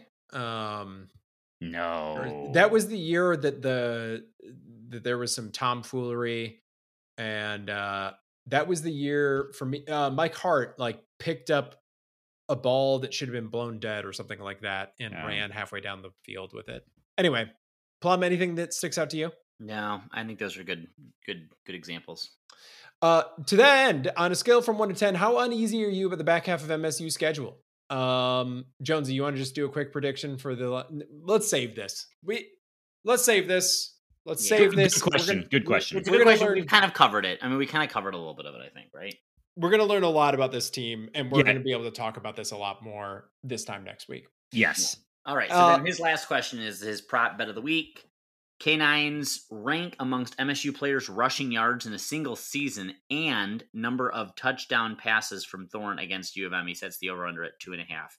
As a reminder, because the hosts of this podcast continually get it wrong, we are to pick the over under for each of the two bets against the number that he provides. He tries to find two stats with a similar over under that are somewhat unrelated. Mhm. Yeah. So, uh, Greg, you first. Um, I'm gonna go higher rank, uh, Yep. for for Mr. Walker because he's just on such a roll right now.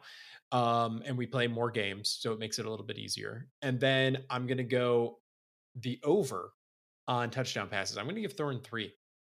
What about you? How many did Rocky Lombardi have? Like 10, 15, a thousand?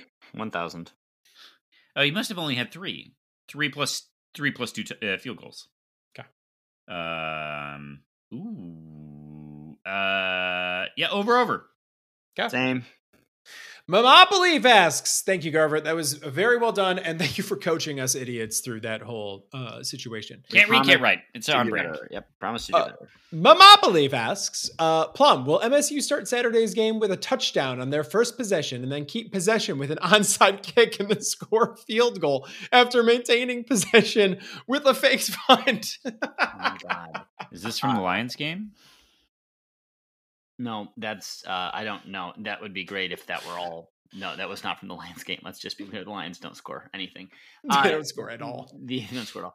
Uh, no, that's not exactly what will happen. All those things will happen. Well, the, to the degree there are.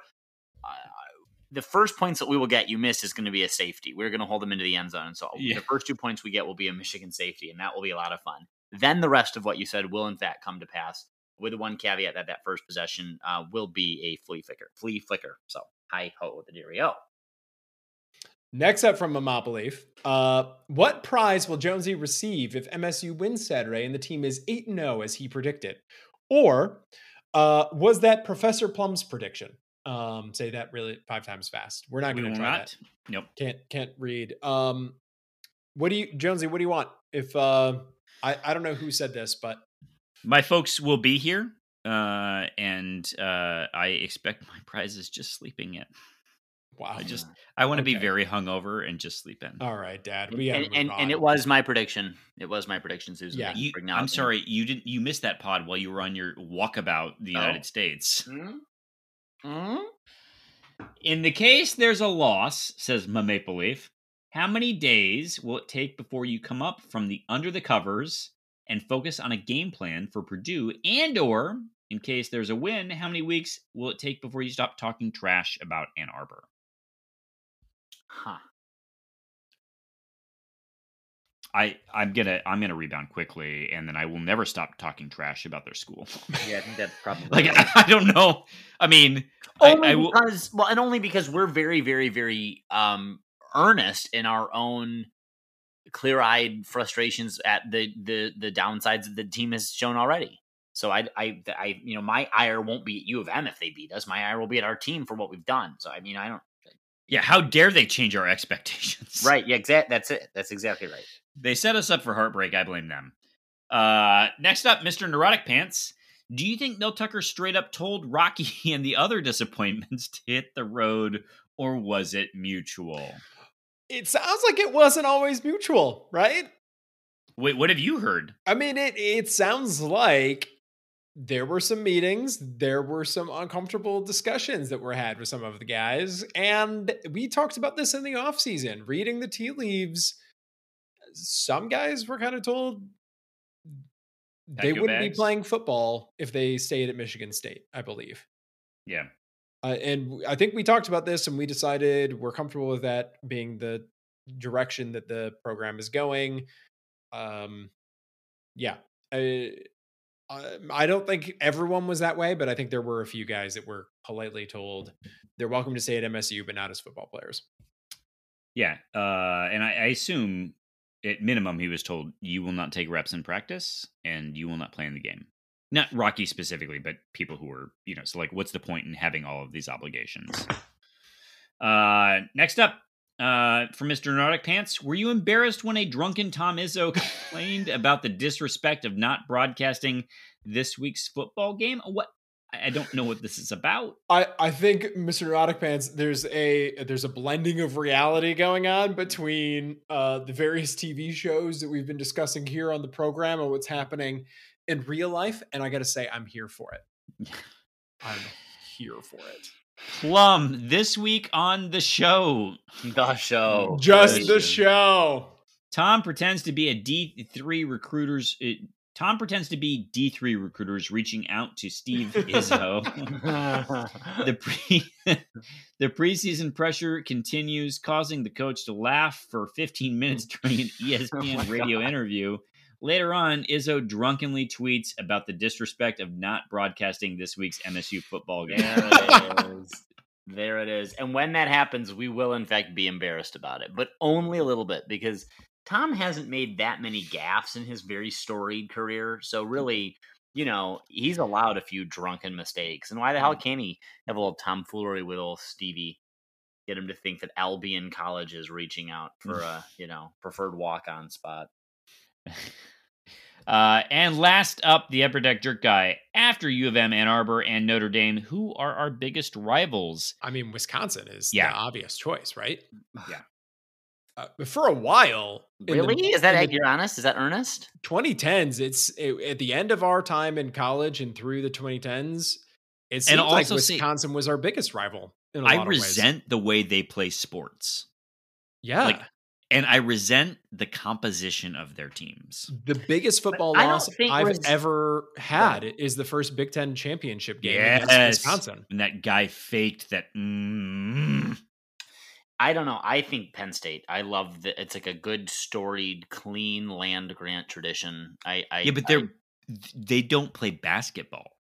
oh, well, They're bad at the basketball, okay. and for decades they've been bad at it. I mean, I, honestly, I think unofficially for a long period of time, Wisconsin was our true rival. I put Okay, Penn State that's number. no. That's what about? You're not even mentioning Ohio State. I mean, I don't. What? I mean, I like Penn State. I like Penn State on rivalry week. I do. I do. I like a land grant trophy. I think that that abomination is beautiful, but I'm with Greg on this one. I think I think it's Wisconsin. Uh, Jonesy, upper deck, upper deck jerk guy asks because he because he does tend to. What do you think about Gabe Brown's media day interview? Embargoed until we discuss all of basketball. we'll bring up. What are you thinking about Gabe, upper deck jerk guy? We'll tell you next week. uh, Tom had a hour long media availability. Yeah, I I have a flight tomorrow. I have it downloaded on my Oh, good. iPad. Thank God because I That need might someone be else the to time when I actually sit down and watch that blasted thing. Because good God, But by all accounts, he's very excited about Max Christie. Can't contain his excitement. and uh Plum. Upper Deck Jerk Guy's coming for you. He asks, Can I join the podcast again? My Russian hackers have ghosted me. Yeah, you deserve to be on here more than I do, buddy. So uh, let's have at it. Come on, come through. Give me a week off.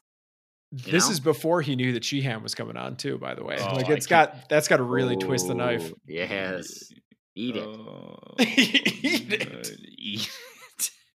All right, gentlemen. I actually think this has been a delightfully fun broadcast, and uh, because broadcast, that's the word. Yep. Um, but we head into Hate Week, and I'm feeling good, which means I'm scared.